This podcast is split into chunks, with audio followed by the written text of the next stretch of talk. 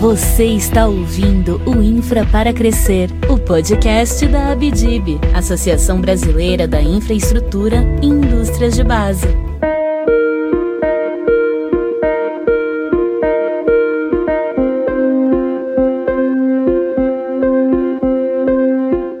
Bem-vindos ao Infra para Crescer, o podcast da Abdib.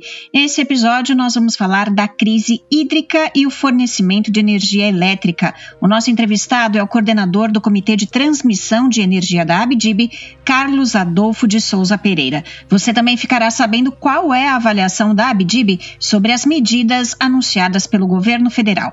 É a partir de agora, aqui no Infra para Crescer.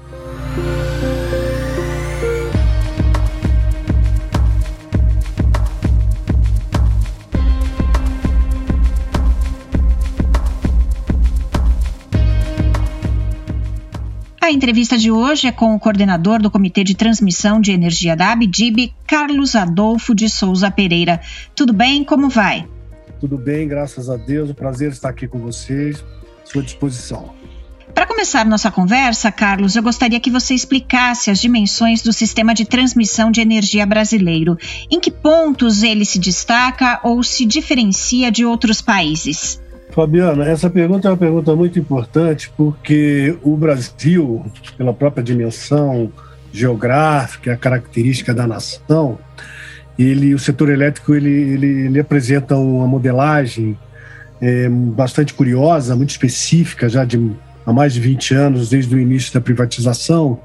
Então, assim, primeiro esclarecendo, o setor elétrico ele, é, ele é dividido praticamente em quatro setores, né, que é a geração de energia, a transmissão, a distribuição e a comercialização de energia. Nesse sentido, a, o, o, país ele apresenta, ele dispõe de o que nós chamamos o Sistema Interligado Nacional, conhecido vulgarmente como SIM, esse sistema interligado nacional, ele contempla todas as fontes de geração e todo o sistema de transmissão que interliga o país como um todo. Nós temos hoje 27 estados da federação, dos quais 26 são interconectados por linhas de transmissão ao longo de todo o país. Então, hoje, o país ele, ele, ele tem uma dimensão da ordem de 165 mil quilômetros de linhas de transmissão, entendendo que as linhas de transmissão são aquelas cuja voltagem de operação delas é acima de 220 mil volts, conhecido por 220 kV. Então, essa, é, essa extensão, Fabiana, para você ter uma ideia, ela, ela corresponde a quatro voltas no entorno do, do da Terra, tamanha a, a dimensão, a amplitude desse sistema. É, esse sistema ele é responsável pela integração de 16 bacias hidrográficas, ele conecta todas as fontes de geração do país, eólicas, hidrelétricas, térmicas e leva até todos os consumidores espalhados no país. O único estado que ainda até hoje não está conectado ao sistema interligado nacional é o estado de Roraima, cujo projeto, cuja linha de interligação, que é uma linha de Manaus-Boa Vista, foi licitada já pela ANEL já há vários anos, mas por problemas de licenciamento ambiental, até o momento ela não pôde ser construída. Espera-se que nos próximos quatro anos esse empreendimento esteja pronto e aí teremos um país 100% interligado através do seu sistema de transmissão. Fabiana. Qual é a importância de o um sistema ser assim interligado? Esse sistema ele é muito importante, é um grande atributo da sociedade brasileira, é a interligação é, entre os estados através do sistema de transmissão, porque nós somos um país de dimensão continental onde a sazonalidade e as vocações de geração de energia são distintas de uma região para outra. Então, a vantagem do sistema de transmissão é que ele permite que a energia gerada numa parte do país seja consumida em outra parte do país e vice-versa, uma vez que os ciclos hidrológicos, eólicos e solares, eles se complementam. Então, quando nós temos pouca água, nós temos bastante vento e, portanto, a energia que é gerada no Nordeste, ela é transmitida para as regiões sul e sudeste do país. E, inversamente, no período, no ciclo de mais úmido, onde você tem pouco vento, as hidrelétricas que estão mais localizadas na região sudeste, e sul geram energia para abastecer o nordeste do país e eventualmente parte do norte. Então essa é a grande prerrogativa, o grande atributo, a grande vantagem que o sistema de transmissão oferece para toda a economia, para toda a sociedade brasileira. Fabiana. Carlos, a gente passa por uma crise hídrica e claro que a gente acaba comparando com a de 2001, quando houve racionamento. Como essas duas crises se comparam na sua avaliação? Bom, a questão da crise é, é, o tema do momento, né, Fabiana?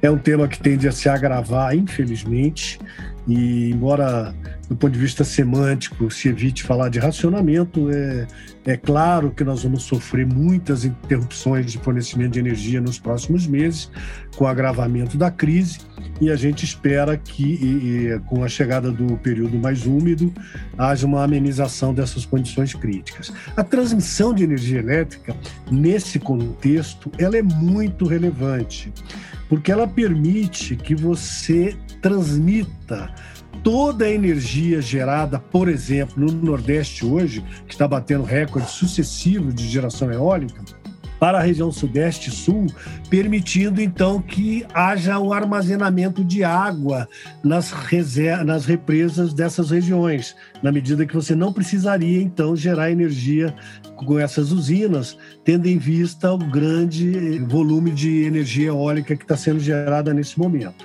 Então, o sistema de transmissão ele, ele tem essa prerrogativa de trazer a energia onde ela está sendo gerada naquele momento e reservar aquela que precisa ser guardada para o uso futuro.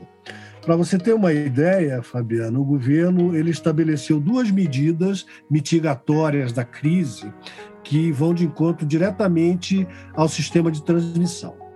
Uma delas diz respeito à antecipação das obras que estão sendo executadas nesse momento eh, de novas linhas de transmissão no país. Existem algumas linhas dessas que são muito importantes para mitigar, para amenizar a crise hídrica agora, principalmente porque elas permitem escoar mais energia do Nordeste e do Norte do país para a região do Sudeste e Centro-Oeste, onde e Sul, onde temos maiores centros de carga do país.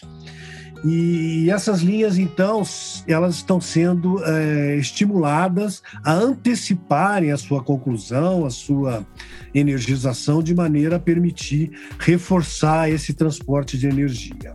Além disso, o governo também decidiu flexibilizar um pouco mais os limites de intercâmbio de transmissão entre regiões do país. Isso significa, Fabiana, que é, a gente vai é, vamos dizer assim, carregar um pouco mais as linhas de transmissão hoje, vamos afetar um pouco os riscos de alguma contingência, de haver algum problema, mas é uma forma que nós temos adicionalmente de enfrentar essa crise, porque se, como eu disse no início, se transmitimos mais energia de outras regiões para o sudeste para o sul, isso permite que nós possamos reservar a água nesses, nessas represas e possamos vir a utilizá-la no período mais crítico do mês de outubro, novembro, quando a crise, infelizmente, deve se agravar um pouco mais. Então, essa é a grande vantagem que o sistema de transmissão propicia nesse momento de dificuldade do setor elétrico. E você acha possível antecipar essas obras de transmissão de energia? É viável? Olha, Fabiana, de maneira geral, nós temos dois, dois conjuntos de obras que, que nós chamamos no setor de transmissão. Primeiro, são as obras que são é, outorgadas através de leilões públicos de concessão. Essas obras normalmente têm um prazo de execução é, da ordem de 60 meses, 5 anos, e de maneira geral, para você ter uma ideia, do total de obras licitadas até hoje, cerca de 65% foram concluídas de forma antecipada. Naturalmente que isso exige um grande esforço dos investidores, das empresas construtoras e de custos adicionais por, vamos dizer assim, implicar uma aceleração das atividades de construção.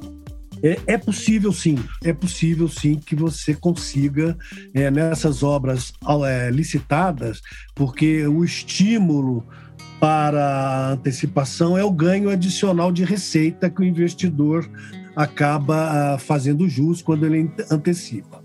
Por outro lado, também nós temos as chamadas obras autorizadas, que são aquelas que são otorgadas para as concessionárias de transmissão atuais e que normalmente envolvem reforços, melhorias de instalações já existentes hoje. Essas obras é que também estão sendo alvo de estímulo para antecipação. O governo acabou de decidir, através da, da ANEL, um estímulo adicional de receita para esses empreendimentos que a energização é, possa se dar antes de dezembro do ano que vem, ou seja, gerando benefícios para esse período mais crítico de passagem da, da crise.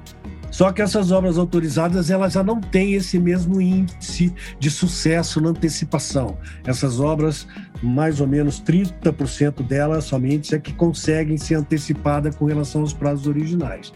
Então agora existe um esforço muito grande dos agentes de transmissão no sentido de principalmente essas obras que reforçam esses corredores de intercâmbio de energia, que sejam antecipadas ao máximo para promover aí uma mitigação das condições aí de, da crise hídrica que estamos vivendo. Bom, no passado recente, os investidores apontaram que os prazos contratuais para a construção de linhas de transmissão estavam incompatíveis com os prazos do licenciamento, que estavam demorando mais do que planejado. Depois de estudos, os prazos de construção foram então estendidos.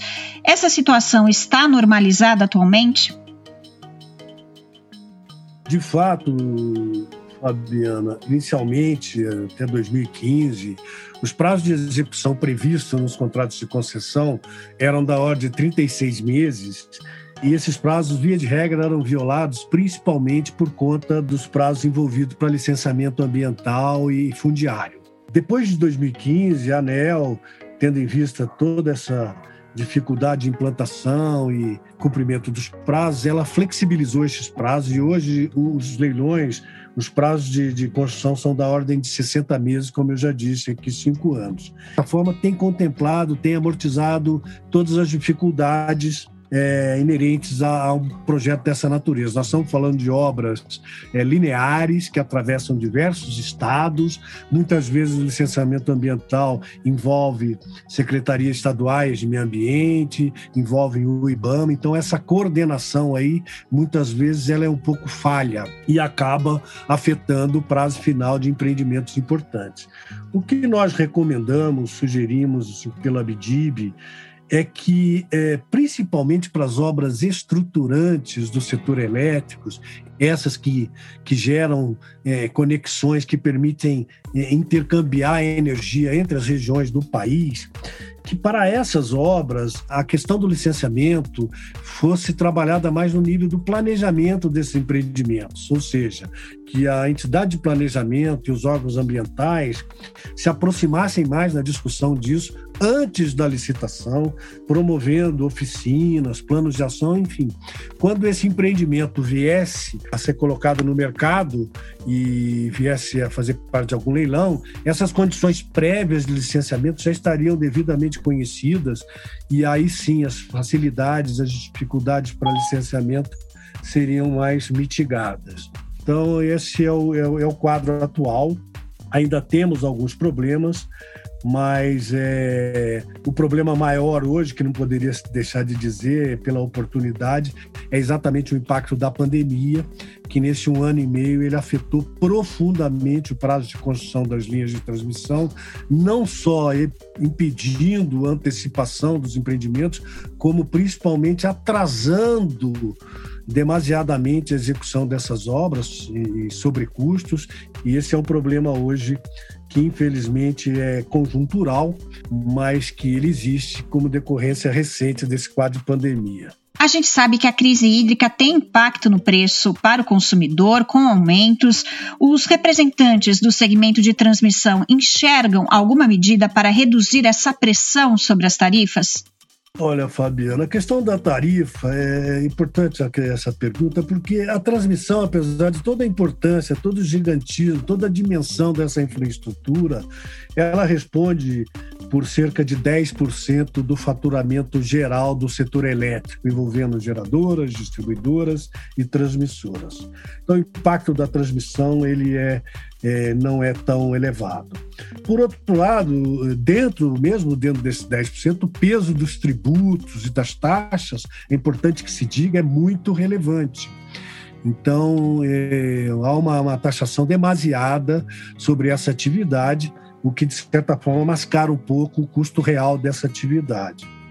Além disso, é, tem uma, uma qualidade da transmissão que é exatamente a mitigação dos custos da, que nós chamamos da, da CCC, que é a conta de combustível do setor elétrico. Algumas regiões ainda queimam combustíveis para gerar os, energia a partir de usinas térmicas, e essas tarifas adicionais são democratizadas, são distribuídas, são pagas por todos os consumidores brasileiros. Quando você interliga uma região com uma linha de transmissão, você deixa de gerar aquela energia de fonte térmica, reduz essa conta que é distribuída pelo Brasil e atua no sentido dessa modicidade tarifária. O mais importante, eu acho, é que é, todos esses projetos de transmissão, principalmente esses que decorrem é, dos leilões, eles decorrem de projetos, de processos muito competitivos, com deságios muito fortes com relação à tarifa máxima a ser praticada. Então, esse conceito de competição, ele já traz embutido nele uma grande vantagem de modicidade tarifária, se, se for observado todos os leilões. Até hoje, o Brasil, nós executamos desde o primeiro leilão 49 leilões de transmissão, Fabiana, para você ter uma ideia. Foram quase 440 empreendimentos licitados. 107 mil quilômetros de linha de transmissão. Isso começou em 1999, ou seja, 22, mil, 22 anos. E então, assim, é, já é da, da, do DNA da transmissão que a tarifa que é alocada, ela não é regulada, ela decorre de uma competição. Recentemente, nesses últimos 18 meses, quase dois anos, a, a transmissão também foi chamada para contribuir com uma conjunturalmente com a questão da modicidade tarifária.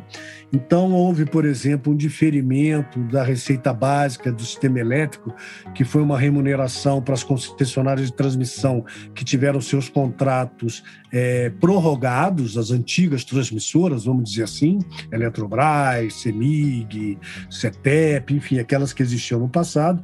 É a receita que elas passaram a receber há dois anos atrás foi diferida pelo agente regulador com a concordância das empresas pelos próximos dois anos, de maneira a aliviar conjunturalmente a tarifa. Além disso, também os recursos de parcela de ajuste, que são parcelas de regulação do custo da transmissão, também foram zeradas transitoriamente nesses dois anos. Portanto, o setor de transmissão tem sido extremamente proativo né, nesse momento transitório de custos elevados da, da energia, seja por conta da, da Covid, da pandemia, e seja agora por conta da crise hídrica. Carlos, o Nordeste tem se transformado em um polo de geração de energia eólica e solar. O sistema de transmissão está sendo ampliado suficientemente para transportar essa energia? Quais são os desafios nessa área? É uma pergunta muito importante e muito pertinente. Bom, esse é o que nós chamamos de um bom problema, né, Fabiana? Na verdade, o, vamos dizer assim, o advento das fontes renováveis, em função do, da preocupação com o aquecimento global e principalmente também com relação, tendo em vista a redução de custo elevada de geração para de fontes eólicas e solares, tem feito graças a Deus, em função da nossa vocação também, de ser um país bastante favorável à geração de energia, que o surto, o movimento de implantação de novas plantas eólicas no Nordeste tem assustado, inclusive, aos, aos agentes de planejamento do setor elétrico. Só para você ter uma ideia, o PDE 2030, ele previa que até o do ano 2030, mais ou menos 25 gigawatts de energia renovável seria acrescentada no sistema de geração brasileiro.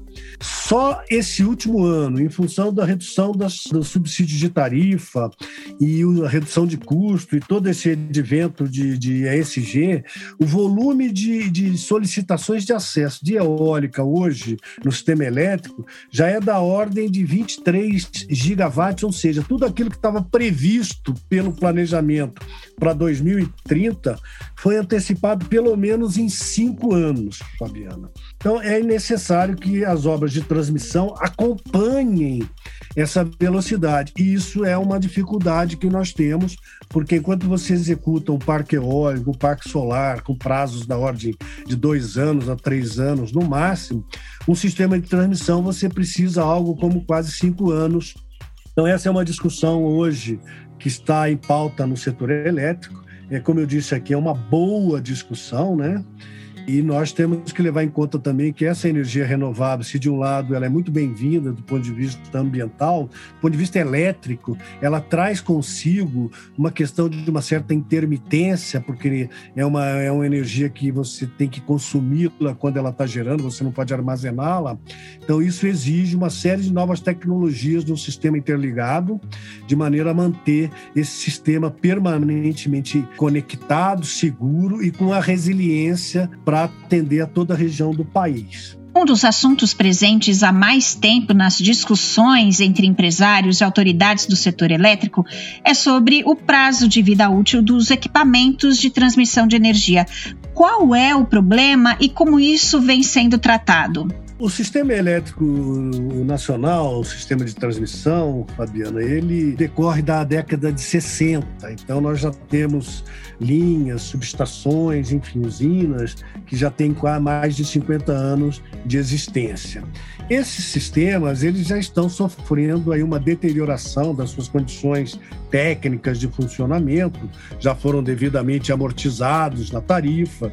Hoje, vamos dizer assim, o mercado consumidor já não remunera mais esses equipamentos e há um volume muito grande de equipamentos e de linhas de transmissão que precisam ser substituídas, que precisam ser redimensionadas, principalmente daquelas concessionárias mais antigas que nós tínhamos no país e que estão presentes até hoje. O volume de investimento necessário para fazer a modernização, a substituição, a troca desses equipamentos é bastante elevado. Nós estamos falando aí de dezenas de bilhões de reais nos próximos anos. O regulador, a agência reguladora, a ANEL, ela decidiu abrir uma consulta pública para discutir esse tema. E a solução foi de, primeiro, identificou-se que não há uma grande crise de funcionamento do setor elétrico por conta de falhas é, sistêmicas desses equipamentos ainda. Então, é, a, ANEL estabeleceu um sistema de monitoramento do funcionamento desses equipamentos, de maneira a ver se a estatística de falhas aumentar, no sentido dela ter que, então, estimular uma maior troca disso junto aos agentes que hoje são proprietários disso. A segunda coisa é que esse volume de investimento, por ser muito grande, muitas vezes as empresas têm dificuldade de alocá-los, de executá-los num prazo mais curto, o que seria até conveniente, muito embora o impacto tarifário pudesse ser um pouco adverso.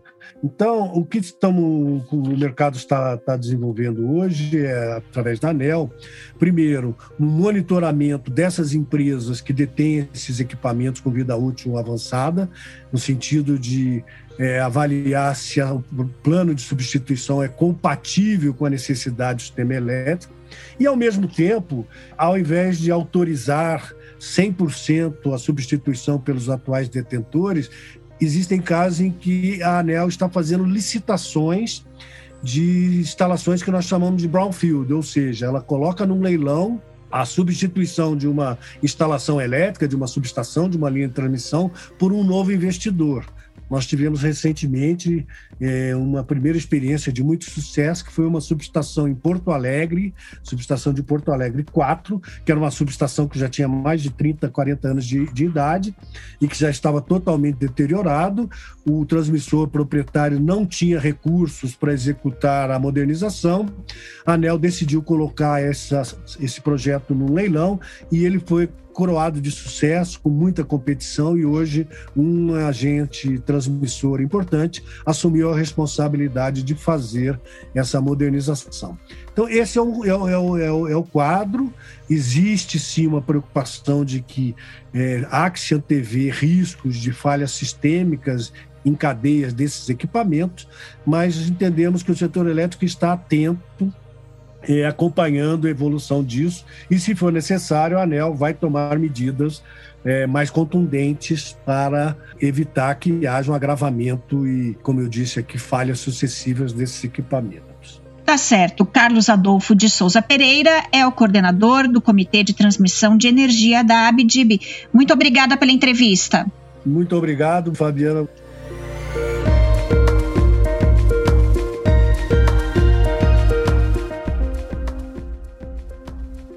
Nós seguimos aqui falando sobre a crise hídrica, cujas condições se deterioram e trazem ainda mais riscos para a geração de energia e segurança no abastecimento dos brasileiros. Em entrevista coletiva no dia 25 de agosto, o Ministério de Minas e Energia anunciou que prepara um programa para incentivar consumidores do mercado regulado, na maioria residências e pequenos estabelecimentos de comércio e serviços, a reduzirem voluntariamente o consumo de energia elétrica mediante lançamento de um programa de bônus previsto para começar a funcionar em 1 de setembro. Há ainda definições importantes a serem apresentadas, sobretudo de custeio do bônus para que o programa seja efetivo, mas a decisão é bem-vinda na visão da Abdib. Segundo a Abdib, operacionalmente essa medida deve ser considerada como uma das mais importantes decisões do governo federal para evitar o desabastecimento de energia elétrica no país e talvez a última medida com potencial para isso. O sistema de bônus e créditos apontado pelo Ministério de Minas e Energia é fundamental para ter o engajamento da sociedade em geral, de acordo com a Abdib. Além disso, é importante ressaltar que este programa deve vir acompanhado de comunicação transparente para que seja de fácil entendimento, além de ser amplamente divulgado. Nos últimos meses, lembrou a Abdib em comunicado, diversas medidas técnicas foram adotadas pelo governo federal para gerenciar a oferta e a demanda de energia elétrica elétrica. Entre elas, destacam-se a criação de uma Câmara de Gestão Centralizada, a redução da vazão de alguns reservatórios, o acionamento de térmicas no limite da produção, campanhas de consumo consciente, contratação de montantes adicionais de energia, antecipação de obras, programa para incentivar indústrias com carga acima de 5 megawatts a mudar o horário do uso da energia e uma portaria para a economia da administração pública.